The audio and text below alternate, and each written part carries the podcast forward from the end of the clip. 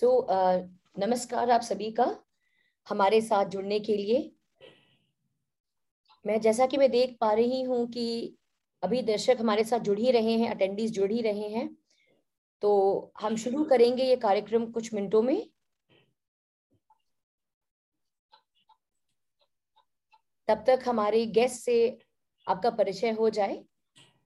आज हमारे साथ तीन अतिथि जुड़े हुए हैं। आज हम बहुत सौभाग्यशाली हैं कि हमारे साथ जुड़े हुए हैं Shri Rajiv Kapoor ji. Sir retired civil servant हैं और इन हिज लास्ट स्टिंट वह लबासना के डायरेक्टर भी रह चुके हैं। इनका काफ़ी एक्सपीरियंस रहा है पब्लिक पॉलिसी ट्रेनिंग में। सर, पूछा जाए तो सर ने पब्लिक पॉलिसी इन एक्शन काफ़ी पास से देखा है। सर सेक्रेटरीज थे, काफ़ी मिनिस्ट्रीज में, और का, उनका बहुत महत्वपूर्ण योगदान रहा है in shaping public policy in various fields और एक, इनका ज़्यादा निकट का परिचय यह होगा कि सर फैकल्टी है लोक नीति कार्यक्रम के, वह एक बहुत ही महत्वपूर्ण कोर्स है, जो श्री विजय केलकर जी और अजय शाह जी की किताब पे निर्धारित है। सर, वो कोर्स पढ़ाएँगे economics and politics of public policy बहुत बहुत स्वागत आपका, सर। आज के कार्यक्रम थैंक यू हमारे साथ जुड़े हुए हैं आईएम रांची से professor Anshuman Hazarika ji. Anshuman ji is a very talented young faculty at IIM Ranchi और ये Atal Bihari Vajpayee of policy research जो है उसके साथ जुड़े हुए हैं। और uh, मैं आप लोग को बताना चाहूँगी कि आईएम रांची का जो यह संस्था है uh, जो संस्था है उसका यह सेंटर काफ़ी काम कर रहा है पॉलिसी रिसर्च में। गवर्नमेंट के साथ काम कर रहा है और भी काफ़ी पॉलिसी रिसर्च एंड एक्शन देख रहे हैं सेंटर के माध्यम से। और मैं बहुत ही हम सौभाग्यशाली हैं कि आज हमें आपसे सुनने का मौका मिलेगा कि किस तरह से संस्था पॉलिसी रिसर्च को आगे बढ़ा रहा है। बहुत बहुत स्वागत आपका। हमारे साथ जो तीसरे अतिथि जुड़े हुए हैं, वह है आदित्य सिंह जी। आदित्य जी फाउंडर हैं एलेक्सिस ग्रुप के। 2008 में इस ग्रुप का गठन हुआ और आई थिंक बहुत ही उस समय कम उम्र के होंगे लॉ या कुछ ग्रेजुएशन परस्यू कर रहे होंगे आदित्य जी उस समय। और मुझे बहुत ही खुशी होती है बता करके आप सभी को कि आज के दिन में एलेक्सिस ग्रुप जो है, उसका तेरह हज़ार से ऊपर एक्टिव एलुमनाई नेटवर्क है। और उनका जो एक्सपैंडेड नेटवर्क है वो तीन लाख से ऊपर है। और मुझे बहुत सौभाग्य प्राप्त हुआ है इनके काफ़ी कार्यक्रमों में जाने का।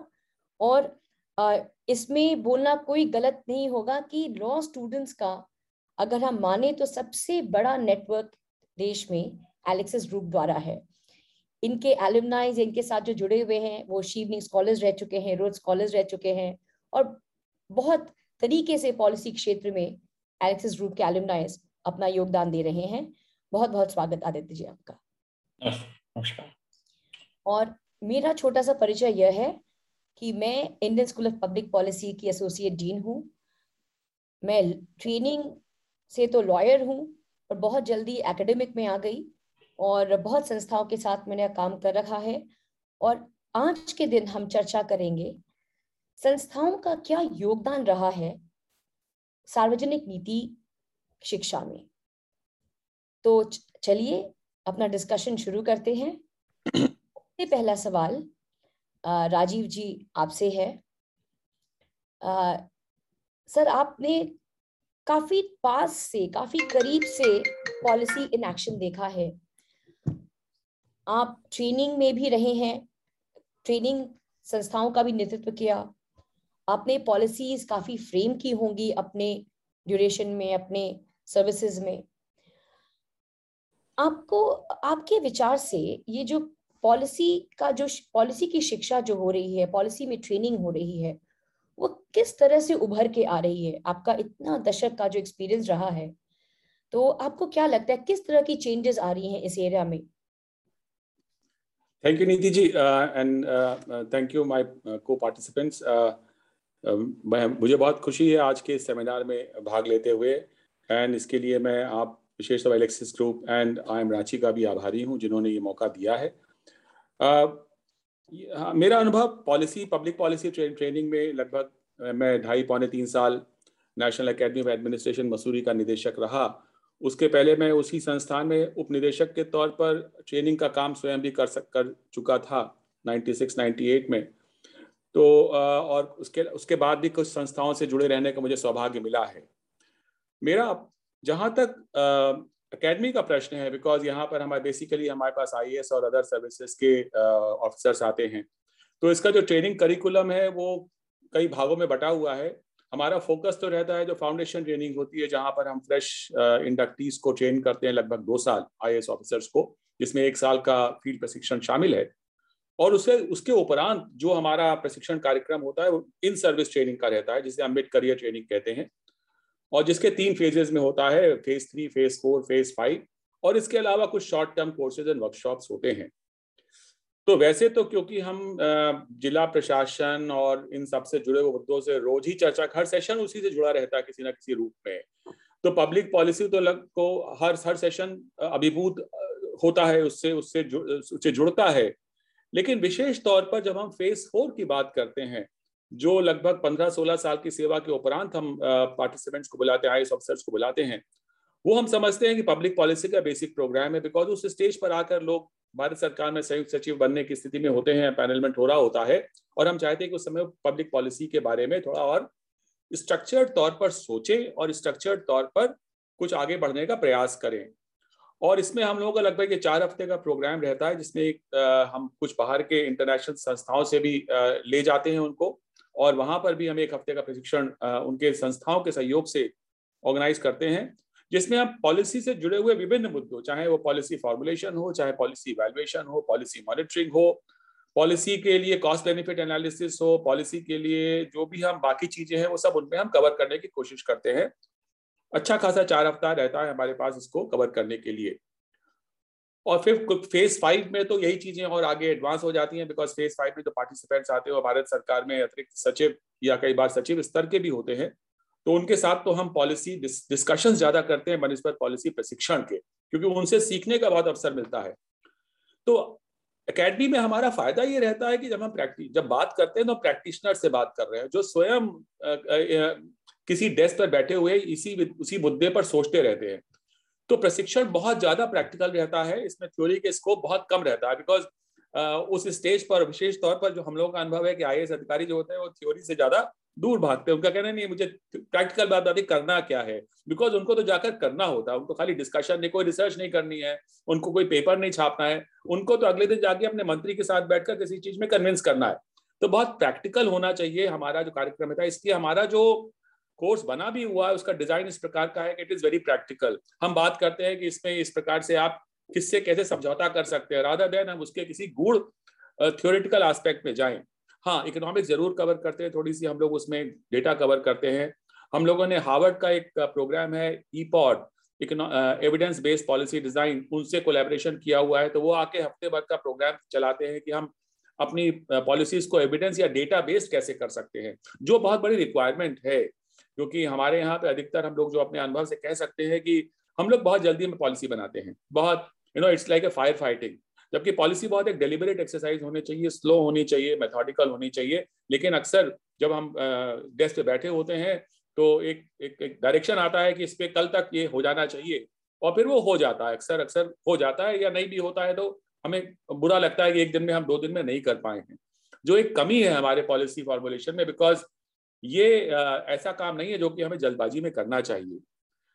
इसमें हमें जो हमारा अनुभव जो रहा पर्सनल अनुभव मैंने भी उसमें कभी कुछ क्लासेस सेशंस लिए भी हैं। एक बहुत बड़ी कमी हमारे यहाँ पॉलिसी टीचिंग में है। और ये मैं अंशुमन जी से जानना चाहूँगा विशेष तौर पर क्योंकि वो तो खुद ही इस, इस कमी को और आईएसपीपी जो कि इस कमी को दूर करने में लगे हुए हैं। हमारा पॉलिसी का जो टीचिंग है प्रशिक्षण है देश में और मैं देश की बात कर रहा हूँ विश्वविद्यालय स्तर की बात कर रहा हूँ वहाँ पर पब्लिक पॉलिसी अभी तक एक बहुत बढ़िया करियर के रूप में नहीं उभरा है। उसके कारण से उसकी ट्रेनिंग और उसके ट्रेनिंग तो है, प्रशिक्षण है, लेकिन अध्यापन नहीं है। You know is a difference between academics and pure training training is more skill based training is more practical we need solid teaching academicians teaching a subject is very different than practitioners teaching the same subject, जो हम देख रहे हैं, अभी हो रहा है। क्योंकि इससे बहुत सारे एस्पेक्ट्स पर अधूरे रह जाते हैं और ना उनमें पर्याप्त गहनता आ पाती है। ये बहुत बड़ी कमी है हमारे पास। हमारे पास ना तो कोई अच्छी टेक्स्ट बुक है।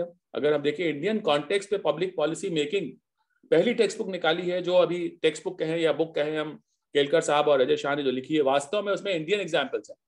अदरवाइज़ अगर हम फ़ील्ड में जाएँ तो हमें इंडियन टेक्स्ट बुक नहीं दिखती। हमें या तो यूके की यूरोप की टेक्स्ट बुक दिखती हैं या फिर यूएस बेस्ड दिखती हैं। और वहाँ पॉलिसी का डिस्कोर्स बिल्कुल अलग लेवल पर है। वहाँ बिल्कुल अंतर है उसमें। उसमें यूएस में तो सिस्टम्स बहुत दूसरे ढंग के बने हुए हैं, जहाँ पर चेक्स एंड बैलेंसेस का एक दूसरा ही आयाम है। हमारे यहाँ उस प्रकार का लेजिस्लेचर ही नहीं है, जहाँ पर हम एक खुले तौर पर किसी पॉलिसी को डिस्कस करते हैं। हमारे यहाँ तो एक रूलिंग पार्टी पॉलिसी तय करती है, वो पार्लियामेंट पास होनी ही है बिकॉज़ वो तो मेजोरिटी है, वरना सरकार गिरे। हमारा विप बेस्ड कल्चर जो है, वो पार्लियामेंट को थोड़ा सा कमज़ोर करता है बिकॉज़ पार्लियामेंट में लोग पार्टी लाइन से बंध जाते हैं, वो अपनी बात नहीं कह पाते हैं। अगर खुल के बात कहते हैं हमारे यही प्रतिनिधि तो शायद और अच्छी पॉलिसीज़ का फॉर्मुलेशन हो सकता है, लेकिन वो हमारा सिस्टम जो हमने बनाया हुआ है, उसमें इस प्रकार की संभावना नहीं है। यूएस में है यूएस में ज़रूरी नहीं कि कांग्रेस का है तो वो डेमोक्रेट है तो डेमोक्रेट पॉलिसी को हमेशा सपोर्ट ही करेगा। He can take a different view still party would remain in power that is not the issue ये हमारे यहाँ बहुत बड़ा अंतर है। तो कहने का मतलब ये है कि हमारे यहाँ पर टेक्स्ट बुक नहीं है। हमारे पास लोकल रिसर्च बहुत कम है। हम लोग सोचते थे, कई बार हमने प्रयास भी किया अभी तभी launch the scheme also on case study writing that we should develop good case studies on public policies like चाहे वो टेलीकॉम पॉलिसी बनी हो मिड डे मील पॉलिसी बनी हो, इस पे इस पे इस पे केस स्टडीज़ बढ़िया बननी चाहिए। उन केस स्टडीज़ के माध्यम से हम डिस्कशन करें, प्रशिक्षण दें टीचिंग करें, लेकिन वो ऐसा, एक ऐसा संस्था डेवलप नहीं हुई जो बैक स्टॉप करे एकेडमी को, जिसके साथ हमारे बैक लिंक के जो जो कि हमें रिसर्च करके फ़ीड करे और हम उसको ट्रांसफ़र करें। इन द क्लासरूम ऐसा नहीं हो पाया है। ये बात सही है कि बहुत सारी संस्थाएँ अब इसमें जुड़ रही हैं धीरे धीरे लेकिन अभी तक ऐसा हुआ नहीं है सिस्टमैटिकली और उसका एक बड़ा कारण मैं समझता हूँ, ये मेरा अपना समझना है। I don't think I have done sufficient research to say it very with authority that public policy के लिए लोगों में, बच्चों में अभिरुचि क्यों नहीं है? क्योंकि उसके बाद कोई सीधे सारे करियर ऑप्शंस नहीं है। जो बच्चे पब्लिक पॉलिसी पढ़ते भी हैं, या तो वो सिविल सर्विसेज़ ज्वाइन करना चाहते हैं या वो लॉ से उसका इंटरफेस है इसलिए पढ़ते हैं। लेकिन पब्लिक पॉलिसी के बूते पर उनको अच्छा करियर बन जाएगा, वो है नहीं अभी।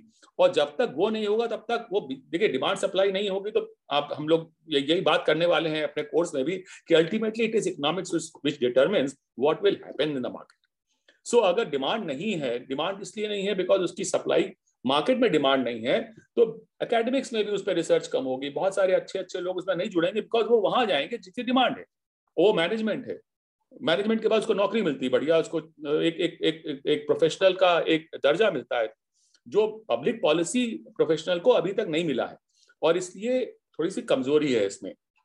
ज़रूरत बहुत ज़्यादा है, क्योंकि हमारे यहाँ पर और विशेष तौर पर स्टेट लेवल पर सेंट्रल लेवल पर तो फिर बहुत सारे अब थिंक टैंक धीरे धीरे डेवलप हो रहे हैं, बहुत सारे संस्थाएँ हैं जिनसे हम मदद ले सकते हैं एज पॉलिसी मेकर की। आइए जरा इसमें हम आपसे डिस्कशन करना चाहते हैं। स्टेट लेवल पर ऐसा बहुत कम है।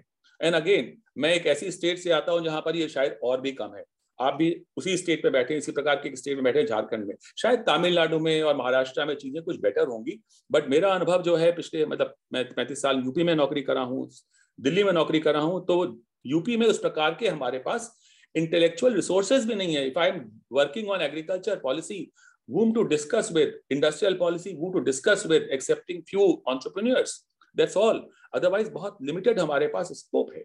तो ये जो कमी है ये बहुत पब्लिक पॉलिसी टीचिंग में और प्रशिक्षण में दोनों में एक बहुत बड़ी कमी सामने आ रही है।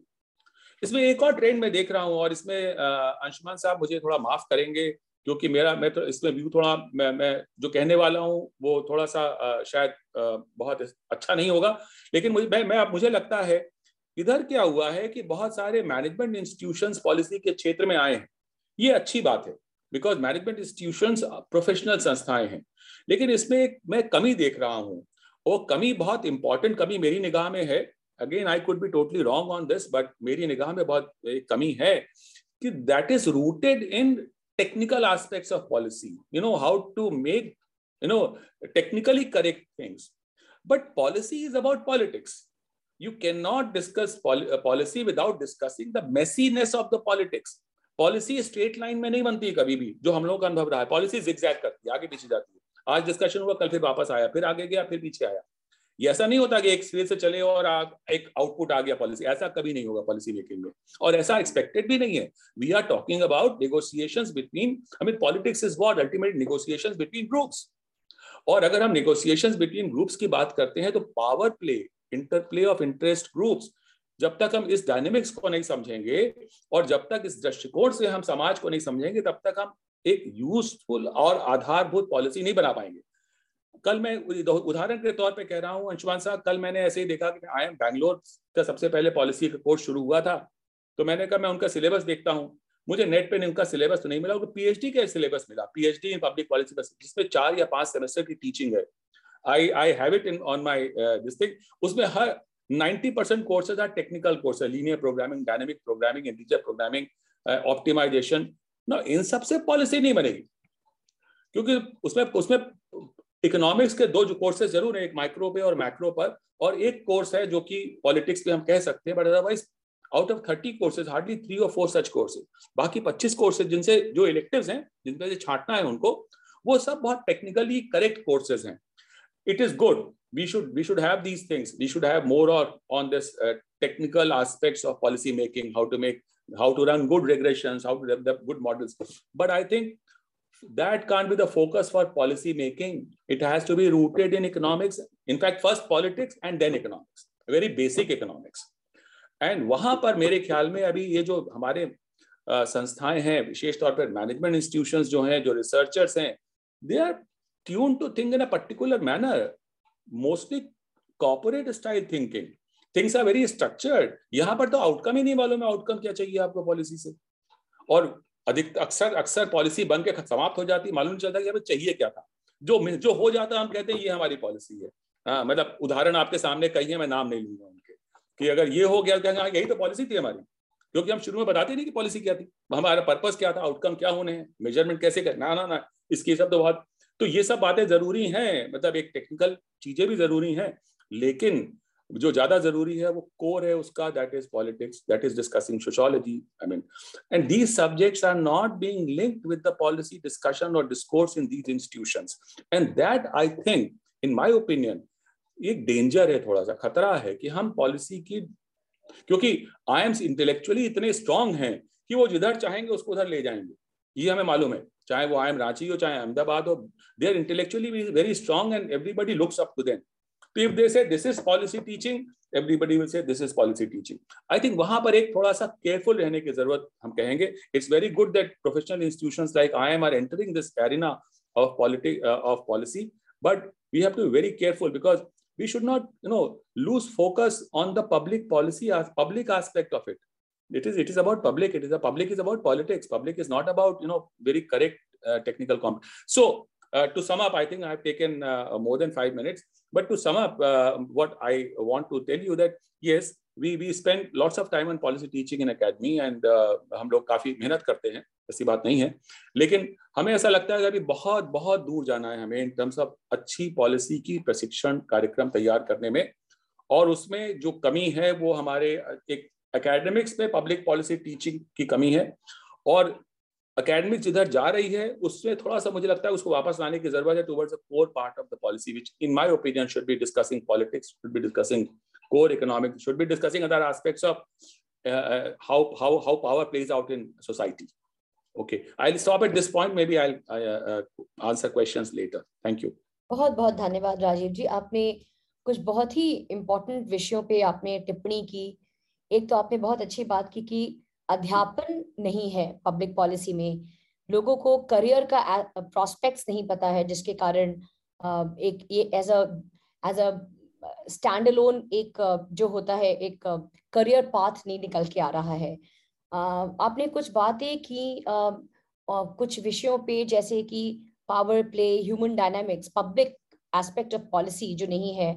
Before I go back to Anshuman Hazarika ji for with my question मैं अपने दर्शकों को बता देना चाहूँगी कि भारत का सबसे पहला policy design school Indian school of public policy है और इन्हीं खामियों को पहचानते हुए जानते हुए और 25 साल का जो सीसीएस का खुद का एक्सपीरियंस फाउंडर्स का जो एक्सपीरियंस था जो उन उसको लेकर के हमने जो आ, ये आईएसपीपी का गठन किया है आ, मैं हमेशा बोलती हूँ कि आईएसपीपी एक संस्था नहीं है एक सोच है। और आ, कैसे पॉलिसी में डिज़ाइन थिंकिंग लाया जाए कैसे पब्लिक को सेंट्रल पे रख के पॉलिसीज़ बनाई जाए ह्यूमन एस्पेक्ट साइकोलॉजी सोशोलॉजी काफ़ी डाइवर्स कोर्स है बट उसके बारे में कभी मैं किसी और दिन आऊँगी आपके समक्ष। और मैं चलती हूँ अंशुमन हजारिका जी के साथ। अंशुमन जी uh, बहुत ही uh, बहुत ही उमदा काम कर रही है आई एम रांची। खासकर एक ऐसे स्टेट में जो मिनरल रिच है पर, पर कहीं ना कहीं छूटा है। मतलब एक डेवलपमेंट में अभी भी जितना उसका कैपेसिटी है वो बिल्ड नहीं कर पाया है। और जहाँ तक कि मेरा जानना और समझना है अटल बिहारी वाजपेयी सेंटर जो है स्टेट कैपेसिटी को बिल्ड करने में काफ़ी काम कर रही है। तो मैं आपसे ये जानना चाहूँगी कि सेंटर का क्या योगदान है किस प्रकार से सेंटर स्टेट कैपेसिटी में रिसर्च के माध्यम से अपना काम कर रही है और कैसे संस्था का योगदान हो रहा है पब्लिक पॉलिसी के क्षेत्र में। धन्यवाद नीति जी। और पहले तो आप सबको मैं धन्यवाद बोलना चाहूँगा। आईएसपीपी आपको और राजीव जी को और आदित्य जी को कि मुझे यहाँ पे ये मौका मिला है आप सबसे बात करने का और Atal Bihari Vajpayee centre for leadership policy and governance के बारे में थोड़ी सी बात बोलने की, जो आई रांची में दो तीन साल पहले अभी आई थी और अभी काम कर रही है और आगे भी करती जाएगी। आ, तो मैं शुरुआत करना चाहता हूँ सेंटर क्यों बनाया गया था? क्यों बनाया गया था? हमारे जो डायरेक्टर महोदय है शैलेंद्र सिंह जी उनका एक विजन था कि आईआईएम रांची जो झारखंड में एस्टेब्लिश हुआ है वो सिर्फ़ एक मैनेजमेंट स्कूल ना रहे वो एक ऐसी संस्था बने जो लोकल जो इकोनॉमी है, जो लोकल जो युवा है लोकल जो गवर्नमेंट है, उसको भी वो सपोर्ट करे राज्य को आगे बढ़ाने के लिए, झारखंड को आगे बढ़ाने के लिए और झारखंड के लिए भी काम करे ताकि जो लोकल लोग हैं, उनको इस संस्था का फ़ायदा मिले, उस संस्था का फ़ायदा मिले। और उन्होंने सोचा और ये सेंटर जब एस्टेब्लिश हुआ तो अटल बिहारी वाजपेयी जी के नाम पे उसका नामाकरण हुआ था क्योंकि वो हमारे एक डायनेमिक लीडर थे and he was true statesman of the country true statesman of the country and he he he was a pioneer in discussions and in taking views from everyone in taking it forward. तो उस हिसाब से centre आगे बढ़ रहा है उसी view point से सेंटर आगे बढ़ रहा है।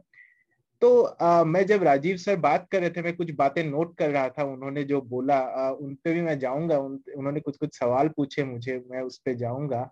पर उससे पहले मैं सेंटर के बारे में थोड़ा सा बताना चाहूँगा। आ, ये सेंटर जो है वो झारखंड में अभी हम लोगों ने लास्ट तीन साल में हम लोगों ने लोकल कैपेसिटी बिल्डिंग पे थोड़ा सा काम किया है। लोकल कैपेसिटी बिल्डिंग पे काम किया है और हमारा जो काम है वो बेसिकली अवेयरनेस बिल्डिंग के ऊपर है पब्लिक पॉलिसी का। हमारा जो काम है वो स्टूडेंट्स को टारगेटेड है यंग स्टूडेंट्स को लेके जो बेसिकली आपके हाई स्कूल या अंडर ग्रेजुएट लेवल के जो बेसिक स्टूडेंट्स है ग्रेजुएट लेवल के स्टूडेंट्स भी काम कर रहे हैं। और अभी हम लोग नए जो हमारा जो नया काम है वो हम लोग रिसर्च प्रोजेक्ट्स पे काम कर रहे हैं पब्लिक पॉलिसी के तो हमारे काम का शुरुआत जो हम लोगों ने किया है हम लोगों ने यहाँ पे जो डिस्कशन था पब्लिक पॉलिसी एरिया पे वो थोड़ा मिसिंग था वो कम था।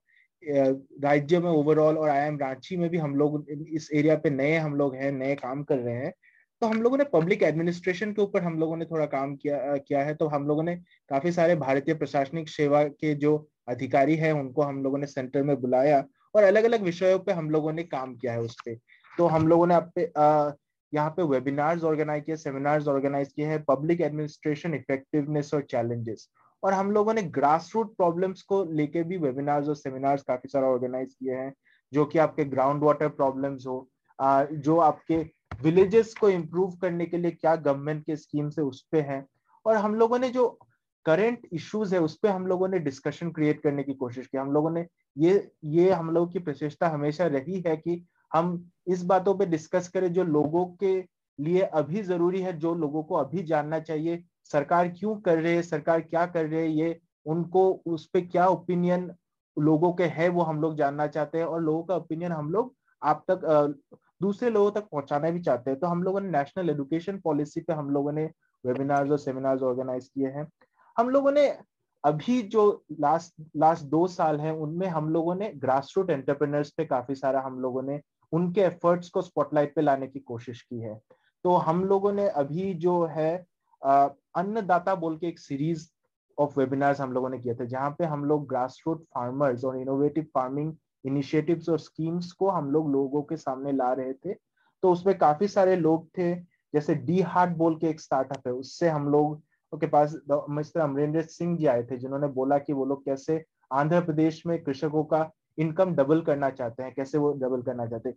कुछ दिन पहले हम लोगों ने एक और आपका वेबिनार ऑर्गेनाइज किया था, जिसमें हम लोगों ने बात किया था कि कैसे पिसी कल्चर या फ़िश फ़ार्मिंग के थ्रू कैसे विलेजेस में, नागपुर के रिमोट विलेजेस में, महाराष्ट्र के रिमोट विलेजेस में, तेलंगाना के रिमोट विलेजेस में, जो वहाँ की आदिवासी महिलाएँ हैं, वहाँ के जैसे लोकल महिलाएँ हैं, उनका कैसे इनकम बढ़ाया जा रहा है? उससे पहले हम लोगों ने झारखंड के लोकल इंडस्ट्रीज़ पे फोकस करके भी हम लोगों ने सेमिनार्स और स्कीम्स ऑर्गेनाइज किए हैं, जैसे यहाँ पे एक फ़ेमस इंडस्ट्री है नीव हर्बल बोल के, जो आपका हर्बल प्रोडक्ट्स को अमेजोन के थ्रू बेचती है। वो लोकल वुमेन उस पर काम करते हैं लोकल फार्मर्स उस पर काम करते हैं। लोकली वो हर्ब्स कलेक्ट करते हैं ग्रो करते हैं और उनको फिर प्रोसेस करके वैल्यू एड करके अमेजोन पे बेच के उनको बेनिफिट्स देते हैं। वहाँ पे स्कूल खोला है उन्होंने। वहाँ पे नए नए कार्य किए हैं जहाँ पे वो लोग एम्प्लॉयमेंट देते हैं लोकल लोगों को। ऐसे ही सिमिलरली यहाँ पे हैंडीक्राफ्ट के लोकल झारखंड के हैंडीक्राफ्ट जो है उन पे काम हुआ है। और हम लोग ये भी जानते हैं कि आगे आगे जो आने वाले समय उसमें नए प्रॉब्लम्स हो होंगे जैसे ग्राउंड वाटर को लेके एक बहुत बड़ा प्रॉब्लम होने वाला है। तो हम लोगों ने ग्राउंड वाटर शॉर्टेज के ऊपर अवेयरनेस के लिए काम किया है। uh, उसके बाद अभी हम लोगों ने गवर्नमेंट स्कीम्स के ऊपर भी फोकस किया कि कैसे लोगों को uh, उनका फ़ायदा मिले और कैसे लोगों को फ़ायदा पहुँचा सकते हैं। तो हमारे साथ जुड़े थे मिस्टर परमेश्वर आयर जी जो वर्ल्ड बैंक वॉशिंगटन में है अभी। वो गवर्नमेंट ऑफ़ इंडिया में सेक्रेटरी थे। और ministry of drinking water sanitation में थे तो वो आए थे और उन्होंने बात किया था कि गवर्नमेंट की जो स्कीम है, आपकी लार्ज स्केल प्रोजेक्ट डिलीवरी जैसे वो लोग अभी गवर्नमेंट भारत के, स्वच्छ भारत जो मिशन है, उसमें पूरे इंडिया में कैसे शौचालय बनाए गए, कैसे लोगों के साथ हेल्थ केयर के बारे में बात किया गया, कैसे क्लीनलीनेस के बारे में बात किया गया। तो हम लोग रिसेंट करंट इवेंट्स के बारे में बात करते हैं, हम लोग कैसे गवर्नमेंट पॉलिसी फ्रेम होती है, कैसे चेंज होती है, उसके बारे में बात करते हैं। और अभी हम लोग झारखंड गवर्नमेंट के साथ एक कंसल्टेंसी रोल में भी है। हम लोग झारखंड गवर्नमेंट का एक प्रोजेक्ट देख रहे हैं, वो आई एम रांची देख रही है जनरली और उस रोल में भी है और वो प्रोजेक्ट गवर्नमेंट को हेल्प कर रही है पर्टिकुलरली यहाँ पे जो स्कूल्स है, उनका आप लोग, उनका अगर जब स्कूल्स कंबाइन किए गए हैं तो उनका क्या इफ़ेक्ट रहा है, उनका क्या फ़ायदे हुए हैं स्कूल्स मर्ज करने से, उसके बारे में हम लोग अभी थोड़ा गवर्नमेंट को कंसल्ट कर रहे हैं। अभी रिसेंट हम लोगों ने जो रिसर्च प्रोजेक्ट शुरू किया है पब्लिक पॉलिसी के ऊपर उनमें से हम लोगों ने एक झारखंड का जो हैंडीक्राफ्ट सेक्टर है उसके बारे में एक नया प्रोजेक्ट हम लोग ने शुरू किया है जो प्रोफेसर तुहिन सेन गुप्ता जो लीड कर रहे हैं। उस प्रोजेक्ट में हम लोग आ, हम लोग डील कर रहे हैं कि कैसे कैसे इंडियन कंटेक्स में इंडियन कंटेक्स में हैंडीक्राफ्ट ज़रूरी है और कैसे हैंडीक्राफ्ट को मार्केट किया जाए मार्केट किया जाए। और हम लोगों ने अभी रिसेंटली झारखंड के जो 20 साल हुए हैं 20 साल नए राज्य के हुए हैं नए झारखंड के 20 साल हुए हैं और क्या क्या झारखंड ने इन 20 सालों में क्या क्या अचीव किया क्या क्या झारखंड ने इस 20 सालों में आ, कैसे झारखंड आगे बढ़ा है उसके बारे में भी हम लोग एक रिसर्च प्रोजेक्ट कर रहे हैं। तो आ, और मैं आप लोगों का शुक्रगुजार हूँ कि आज ऐसे एक प्लेटफॉर्म में हमें सेंटर के बारे में बोलने मिला और हमारे काफ़ी सारे स्टूडेंट जुड़े हुए हैं जो आईएसपी के बारे में जानना चाहेंगे क्योंकि वो इंटरेस्टेड होंगे पब्लिक पॉलिसी के बारे में पब्लिक पॉलिसी टीचिंग के बारे में। हम लोग का टीचिंग में रोल बहुत लिमिटेड है पब्लिक पॉलिसी टीचिंग पर्टिकुलरली में। आ, हम लोग एम कराते हैं और एफ़ ज़रूर कराते हैं जहाँ पे छोटा सा कंपोनेंट होता है इकोनॉमिक्स का पर वो मैनेजमेंट टॉप टॉप मैनेजमेंट या मिडिल मैनेजमेंट लेवल के जो लोग होते हैं कंपनीज़ पे उसके तरफ़ होते हैं। पर आ, आप लोग जो काम कर रहे हैं वो बहुत ही सराहनीय है और ज़रूर आ, हम और जानना चाहेंगे इसके बारे में। तो मेरे तरफ़ से अभी के लिए इतना ही पर सवालों पे मैं वापस आऊँगा। राजीव सर का सवाल जो थे उन पे वापस आएँगे बाद बहुत में। बहुत धन्यवाद। अंशुमन जी आप, आप आपने जैसा कि बताया आपका काम भले टीचिंग में ना हो पर बहुत ही मुख्य काम कर रहे हैं जिसको बोलते हैं एम्पावरिंग द ग्रास रूट्स इसके साथ मैं आऊँगी समय को देखते हुए। मैं इसके साथ आती हूँ आदित्य जी के पास। और आदित्य जी आप आपने शुरुआत की आई थिंक स्टूडेंट लेड सबसे पहली पब्लिक पॉलिसी की संस्था एलेक्सिस ग्रुप की 2008 में। और जहाँ तक कि मुझे भी याद आता है कि एक मेरी स्टूडेंट थी, अब तो वो प्रोफेसर है, एक काफ़ी प्रतिष्ठित जगह। और उसने मुझे आप, उस, उसने मुझे आपसे परिचय कराया था। बाद में जाके वो कैसे शिवलिंग स्कॉलर बनी और काफ़ी उसने अपने नॉर्थ ईस्ट रीजन में काम किया लॉयर होते हुए। तो मेरा ऐसा मानना है कि यूथ जो है, काफ़ी पॉलिसी से जुड़ना तो चाहता है पर जैसा कि राजीव जी ने बोला कि उनको एक क्लियर दिशा नहीं मिल पाती। पर आप, आपके विचार में, चूँकि आप you know you being a youth yourself you understand pulse of youth आपको क्या लगता है कि यूथ का कितना इंटरेस्ट है, कितना जुड़ाव वो चाहता है, और किस प्रकार से संस्थाएँ उस पे फोकस कर सकती हैं, उसको बढ़ा सकती हैं? पहले आप सबको नमस्कार एंड सादर प्रणाम। नीति शिखा मैम और भारतीय लोक नीति विद्यालय आईएसपीपी का हिंदी अनुवाद। इसको मैं तहे दिल से शुक्रिया अदा करता हूँ। मैं क्योंकि लखनऊ से आता हूँ तो थोड़ा उर्दू का मिक्सचर आ जाएगा मेरे बोलचाल में एंड हिंदी में बोलने का मैं बहुत आदि नहीं हूँ तो थोड़ा अंग्रेज़ी के शब्द भी आ जाएँगे, उसके लिए मैं पहले ही समा प्रार्थी हूँ आप सबका। मैंने पिछले बारह वर्षों से युवाओं के संग काम किया एंड मैंने काम करना सत्रह साल की उम्र में स्टार्ट कर दिया था जब मैं क्लास ट्वेल्थ में आया था। तब से मुझे एक ये विजन था, एक प्रेरणा थी कि समाज के लिए कुछ करना है। एंड इस प्रेरणा के संग मैंने इस संस्था को स्टार्ट किया एंड मैं कहूँगा कि लोग जुड़ते चले गए और कारवां बढ़ता चला गया और अब हम लोग एक छह ऑर्गेनाइजेशंस का एक समूह बन चुके हैं पिछले बारह सालों में, जो कि अलग अलग जगहों पे और अलग अलग विषयों पे काम कर रहा है। हम लोग मैनेजमेंट की फ़ील्ड में काम करते हैं, हम लोग लॉ की फ़ील्ड में काम करते हैं, पब्लिक पॉलिसी की फ़ील्ड में काम करते हैं एंड बहुत सारा कार्य हम करते हैं युवा और महिला सशक्तिकरण के लिए। और इस काम में हमें आप जैसे विद्वान लोगों की सहायता मिलती है, जिसके थ्रू हम ये प्रोग्राम्स जो तरह तरह के करा पाते हैं, वो कराते हैं। पिछले 12 वर्षों में हमने 25 से ज़्यादा अंतर्राष्ट्रीय और राष्ट्रीय लेवल के सम्मेलन और वर्कशॉप्स और तरह तरह के ऑफलाइन और ऑनलाइन माध्यम से कराए हैं। जिसमें जो हमारा सबसे पहला कार्यक्रम था इंटरनेशनल यूथ फोरम जिसमें 77 देशों से लोग आए थे एंड वो हमने दिल्ली एनसीआर एरिया में, शारदा यूनिवर्सिटी में होस्ट किया था, जो अभी तक का हमारा सबसे बड़ा इवेंट है। कोरोना से पहले जो हमने एक इवेंट किया था वो इकोनॉमी पे ही था इंडियन इकोनॉमी सिंपोजियम नीति शिखा मैम, आप उसमें आई थी एज ए स्पीकर भी। उसमें भी हमने इंडियन इकोनॉमी कैसे स्लो डाउन हो रही है और उसको हमें रिजेक्ट करने का क्या एक माध्यम होगा उसमें तरह तरह के इकोनॉमिस्ट और पब्लिक सर्वेंट्स और एडमिनिस्ट्रेटर्स को हमने इनवाइट किया था। एंड इसी तरह के हमने इन बारह सालों में कई महत्वपूर्ण विषयों पे काम किया है। उसमें ट्रिपल तलाक धारा 370 377 का आईपीसी का मामला और अभी जिस विषय पे हम लोग काम कर रहे हैं वो है UCC uniform civil code and इस पे हम लोग पिछले पाँच छः सालों से काम कर रहे हैं। इस पे हम लोग तरह तरह के डिस्कशंस करते रहते हैं।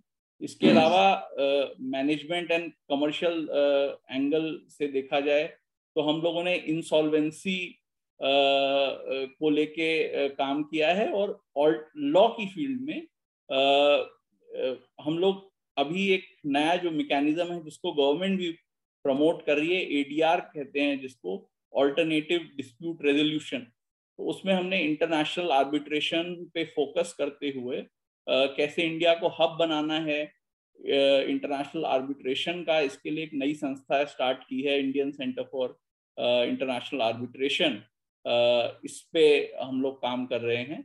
इसके अलावा जैसे कि आपने बोला कि युवाओं के लिए तो युवाओं के लिए हमने चार मुख्य बिंदु हैं जिसपे हमने युवाओं के संग काम किया। एक बिंदु यह है कि राष्ट्र निर्माण में युवाओं को हम कैसे प्रेरित करें करने के लिए। इसके अलावा युवाओं की नेतृत्व क्षमता का विकास करना, युवाओं को सही दिशा और दृष्टिकोण देना एंड युवाओं को देश, समाज और परिवार के प्रति अपने कर्तव्यों का बोध कराना। और जैसे कि कहा जाता है कि जीवन में अगर सफल होना है तो संतुलन की बहुत ज़रूरत है। तो संतुलन तरह तरह का ज्ञान होता है, उस ज्ञान में हमें बहुत संतुलन रखना है। जैसे एक होता है किताबी ज्ञान, दूसरा होता है व्यवहारिक ज्ञान, फिर होता है सामाजिक ज्ञान और उसके बाद होता है आध्यात्मिक ज्ञान। जो ये चार तरह के ज्ञानों के बीच में अपना एक बैलेंस अगर हम बना के चलें तो ये एक युवाओं को सफल होने के लिए एक लोक नीति और एक लोक प्रशासक बनने के लिए, एक एजेंट बनने के लिए राष्ट्र निर्माण और राष्ट्र विकास का बहुत मदद करेगा। अब आते हैं लोक नीति की हम बात करते हैं। राजीव सर ने और सुमन जी ने बहुत सारे पहलुओं पे ऑलरेडी बात की है, जिसपे मैं बात करने वाला था, मैं उसको रिपीट नहीं करूँगा। इसलिए मैं कुछ नया कहूँगा, जो कि बड़ा ही इस समय चर्चा का भी विषय है। वो ये है कि आजकल हम लोग फंडामेंटल राइट्स जिसको मूल मौलिक अधिकार भी कहते हैं, उनकी बहुत ज़्यादा चर्चा करते हैं कि उसका कैसे हनन हो रहा है या नहीं हो रहा है, इस तरह का वातावरण है। उस पर मेरा एक जो अपना पर्सनल महत्व है, क्योंकि ये इम्पोर्टेंट टॉपिक है वो ये है कि हम अपने मौलिक अधिकार के संग अपने मौलिक कर्तव्यों को भी निभाएँ। एंड होता क्या है कि हम मौलिक अधिकारों की तो बहुत बात करते हैं, लेकिन मौलिक कर्तव्यों की बात नहीं करते हैं। हमारा संविधान दोनों को बराबर दर्जा देता है। तो इसलिए एक अच्छे युवा जो कि लोक नीति में आना चाहते हैं, उनके लिए इन दोनों चीज़ों के बीच में करना और अपने देश के प्रति समाज के प्रति और परिवार के प्रति जो कर्तव्य हैं उनको जब निभाएँगे वो तभी वो एक अच्छे लोक प्रशासक के रूप में अपने आप को या एक प्रोफेशनल के रूप में अपने आप को स्थापित कर सकते हैं। ये मेरा मानना है। जहाँ तक कि अपॉर्चुनिटीज़ की बात है पब्लिक पॉलिसी एजुकेशन में। तो पब्लिक पॉलिसी एजुकेशन में एक मैं आपको एग्जांपल दूँगा रियल लाइफ एग्जांपल कि मास्टर्स इन पब्लिक पॉलिसी का प्रोग्राम इग्नू कराता है।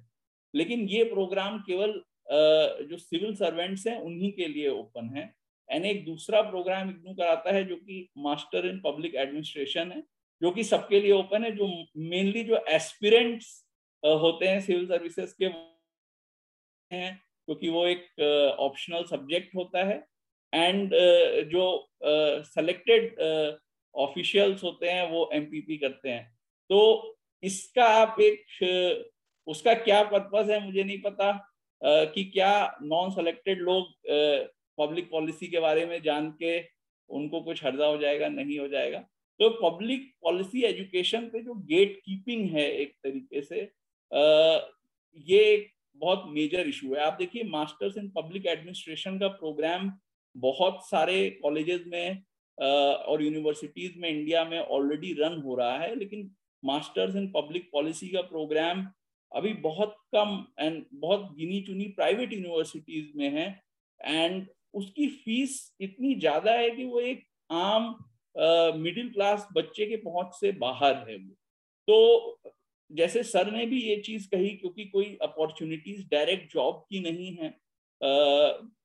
मोस्टली uh, लोग एकेडमिक्स या public administration through civil services या थिंक टैंक्स में ही जाते हैं।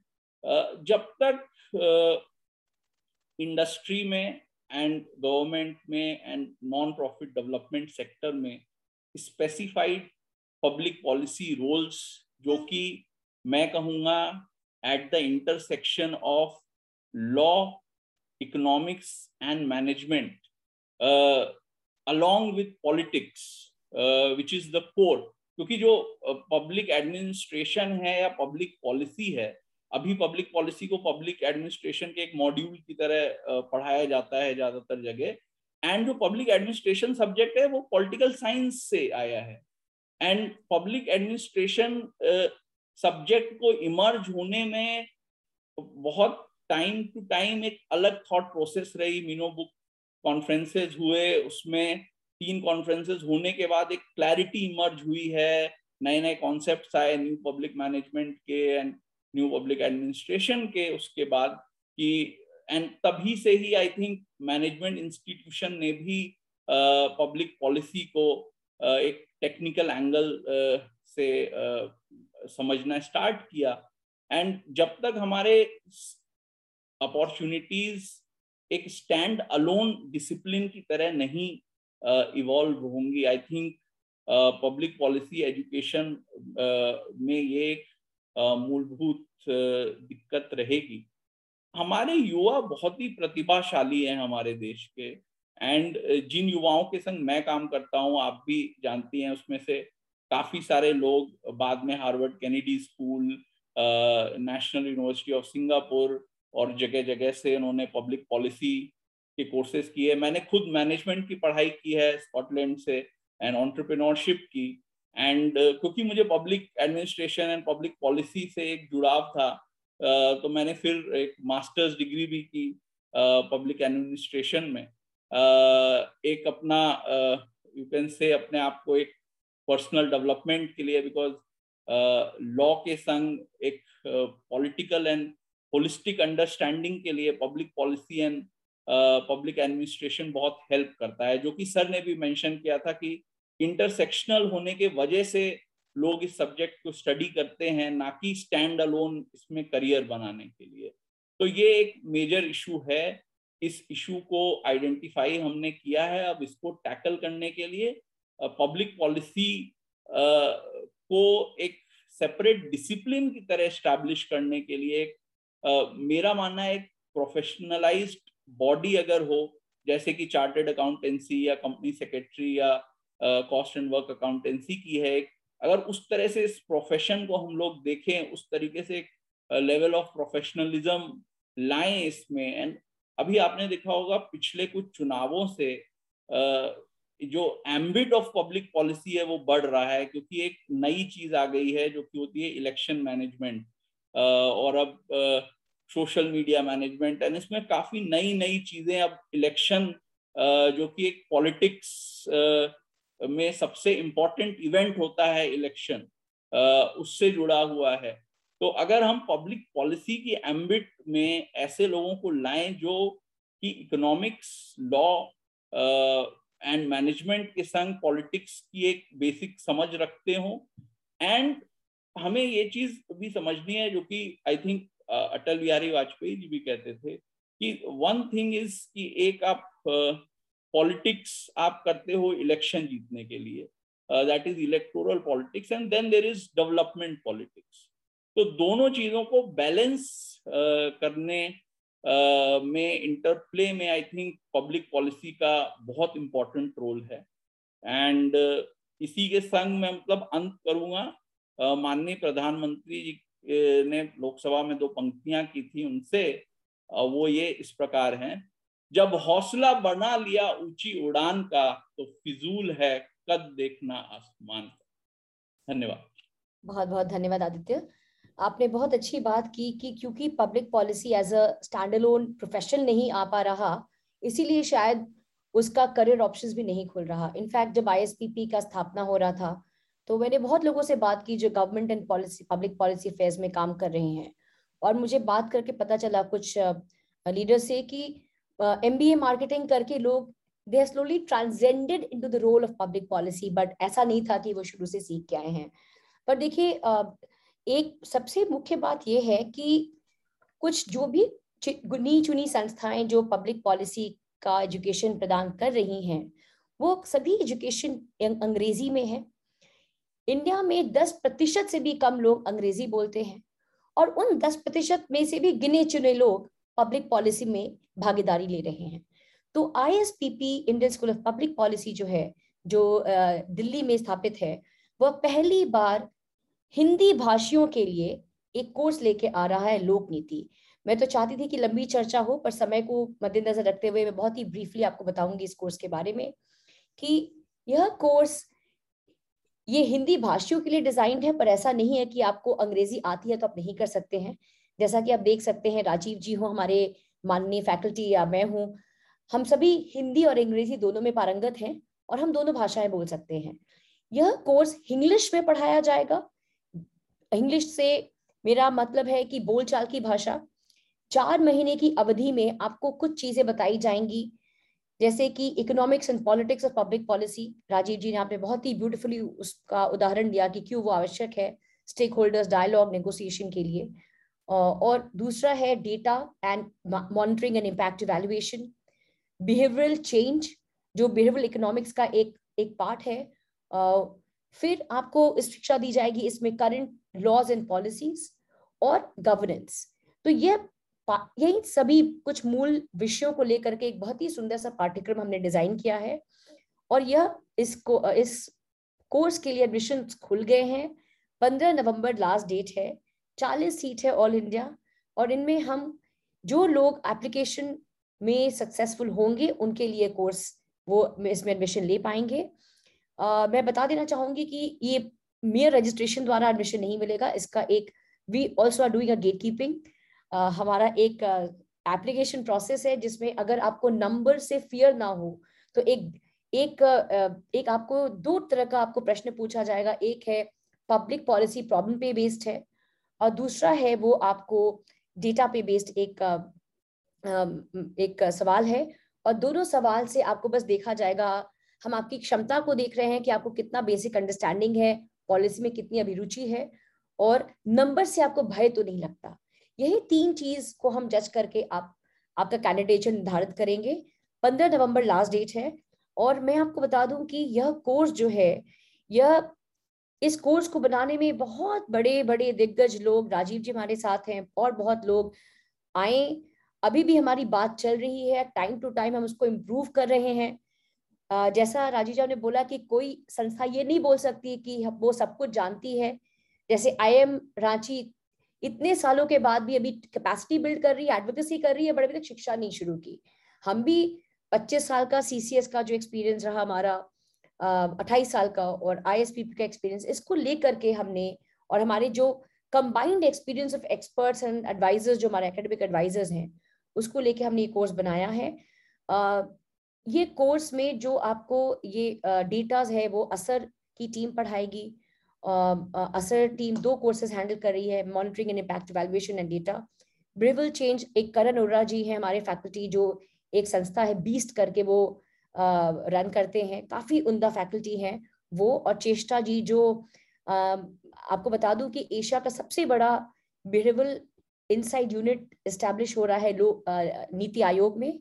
और चेष्टा जी उसमें काफ़ी जुड़ी हुई है सीनियर एडवाइजर के रूप में। चेष्टा जी आएँगी वर्कशॉप्स के लिए। इस पाठ्यक्रम में एक तो है आपको कोर्सेज दूसरा है आपको labs career labs leadership labs ये सब पढ़ाया जाएगा। और अगर आपको और जानकारी चाहिए तो आप हमारे साथ जुड़े रह सकते हैं ऑफलाइन लोक नीति पे आप मृत्युंजय जी आप प्लीज़ आप ईमेल लिख देंगे मेरा। आप हम मुझे मेल कर सकते हैं and I be happy to speak to you of of webinar and of you know आपसे एक uh, सीधे बातचीत करके आपको मैं और जानकारी दे सकती हूँ कोर्स के बारे में। पर जाते जाते मैं अपनी फैकल्टी जो है, हमारे राजीव जी, उनसे मैं पूछना चाहूँगी कि राजीव जी, आपने इतना समय आपने व्यतीत किया गवर्नमेंट में, संस्थाओं के साथ और आप जुड़े हुए हैं लोक नीति पाठ्यक्रम में शुरू से, जब से हमने इस कोर्स की परिकल्पना की, हम आपके साथ जुड़े और आपके, हम अनुभव को लिए। आपको क्या लगता है कि क्या अलग है इस कोर्स में? और मैं चाहूँगी आप बिल्कुल निष्पक्ष रूप से बताइए बोलिए आप आ, हम अपनी प्रशंसा नहीं सुनना चाहते हैं क्योंकि हम खुद डेवलप कर रहे हैं कोर्स हमें पता है कि अभी we have not got the best design but हम कोशिश में लगे हुए हैं।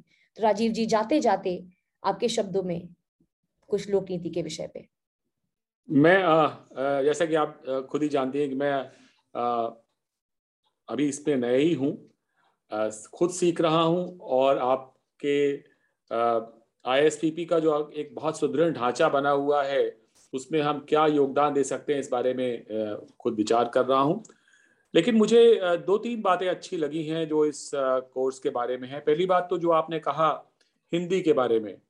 देखिए, हमारे यहाँ पर सारे मुहावरे अंग्रेज़ी में हैं, जितने भी भाषा होती है सब अंग्रेज़ी की है, और बहुत सारे लोग सिर्फ़ इसीलिए इससे छूट जाते हैं क्योंकि वो इंग्लिश में उतने कॉन्फिडेंट नहीं है।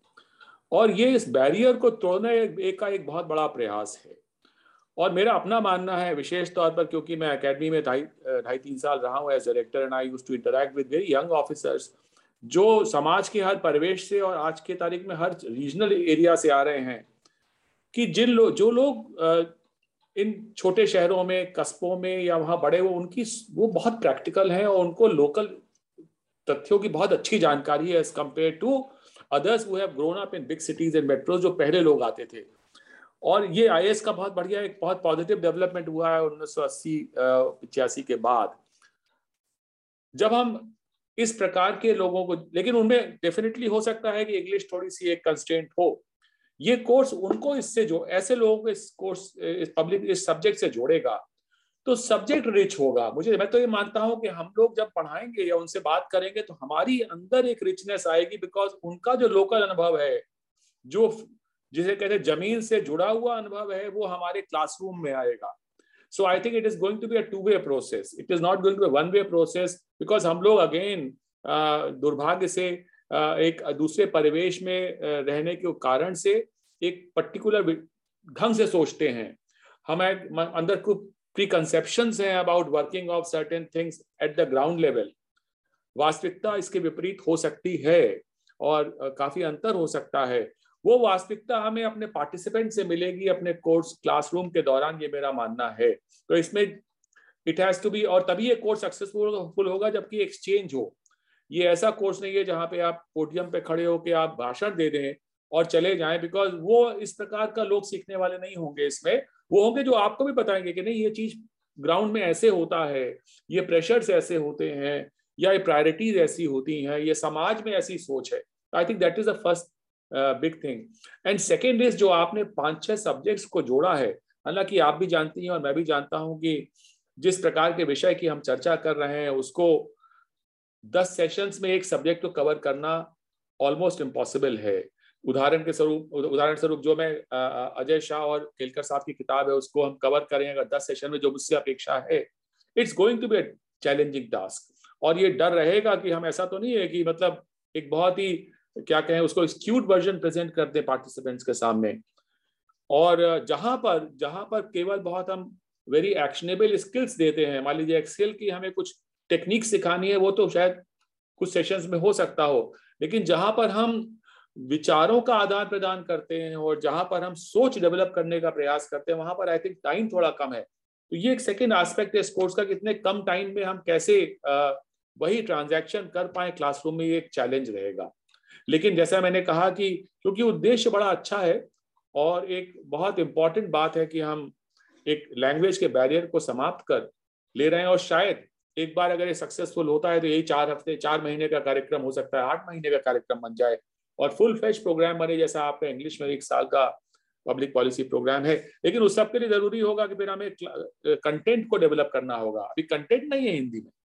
हम हम हम, हम गलत नहीं कहेंगे। कंटेंट कंटेंट हम ट्रांसलेशन के माध्यम से लाएँगे। लेकिन जब तक किसी भाषा में ओरिजिनल कंटेंट नहीं होता तो उस वो विकास नहीं हो सकता। भाषा ट्रांसलेशन में डेवलप नहीं करती। तो हमें ओरिजिनल कंटेंट ओरिजिनल सोचने वाले जो हिंदी में सोचते हो जिनकी सोच हिंदी में हो वो आना पड़ेगा and that will take time लेकिन एक अच्छा प्रयास है अभिनव प्रयास है। और uh, मैं भी इससे जुड़ा हुआ हूँ। We are all very different so to say and but hopeful and we will try our best हो सकता है हमारे पार्टिसिपेंट्स को कोर्स अच्छा लगे तो इसी will keep our fingers crossed बहुत बहुत धन्यवाद राजीव जी बहुत बहुत धन्यवाद अंशुमन जी और आदित्य जी। जाते जाते मैं बता दूँ आप लोगों को कि हर प्रत्येक शनिवार हम पाँच बजे भी एक वेबिनार करते हैं। इस शनिवार हमारे साथ युगल जी जुड़ेंगे नीति आयोग से, जो मिशन डायरेक्टर हैं स्वच्छ जल के। और अगले शनिवार राम माधव जी भी जुड़ रहे हैं। और सब पे पॉलिसी पे ही चर्चा होगी, उसका चैट बॉक्स में आपको दिया गया है। आपको और जानकारी दी गई है। जैसा कि राजीव जी ने बताया कि भाषा को नजरअंदाज करते हुए अगर हम चाहें कि पब्लिक पॉलिसी एक्सपर्ट्स बना दे तो वो नहीं चलेगा। अगर हम चाहते हैं कि एक सुदृढ़ भारत और एक सफल भारत का निर्माण हो तो उसमें हमको हर एक भाषाओं के लोगों को लेके चलना पड़ेगा लोगों की भागीदारी बढ़ानी पड़ेगी। Public aspect of public policy के नॉट बी इग्नोर्ड और इसी के इसी उद्देश्य के साथ हमने नीति शिक्षा की लोकतांत्रिकरण के लिए हमने एक कार्यक्रम शुरू किया है पाठ्यक्रम शुरू किया है। आपका सहयोग रहेगा तो आ, आने वाले दिनों में हम और भाषाओं में ये कार्यक्रम लाएँगे पर अभी तो बस ये हिंदी में है। अंग्रेज़ी बोलते हैं, तब भी आप जुड़ सकते हैं। हिंदी बोलते हैं, तब भी जुड़ सकते हैं। अगर आप दोनों ठीक ठाक बोल पाते हैं, तब भी जुड़ सकते हैं। अगर आपकी रुचि है सार्वजनिक नीति क्षेत्र में, तब आपके लिए पाठ्यक्रम है, ऑनलाइन है। और आप ये एडमिशंस हमारे वेबसाइट पे एडमिशन खुल चुकी हैं। प्लीज़ आप देखिए। और कोई भी प्रश्न हो तो निसंकोच आप हमारे से संपर्क कीजिए और हम आपसे बात करेंगे। बहुत बहुत धन्यवाद जुड़ने का। यदि श्रोताओं का कोई प्रश्न हो जाते जाते पाँच मिनट लूँगी और अगर किसी का प्रश्न हो तो प्लीज़ आप पूछिए, निसंकोच पूछिए। यदि किसी का कोई प्रश्न हो।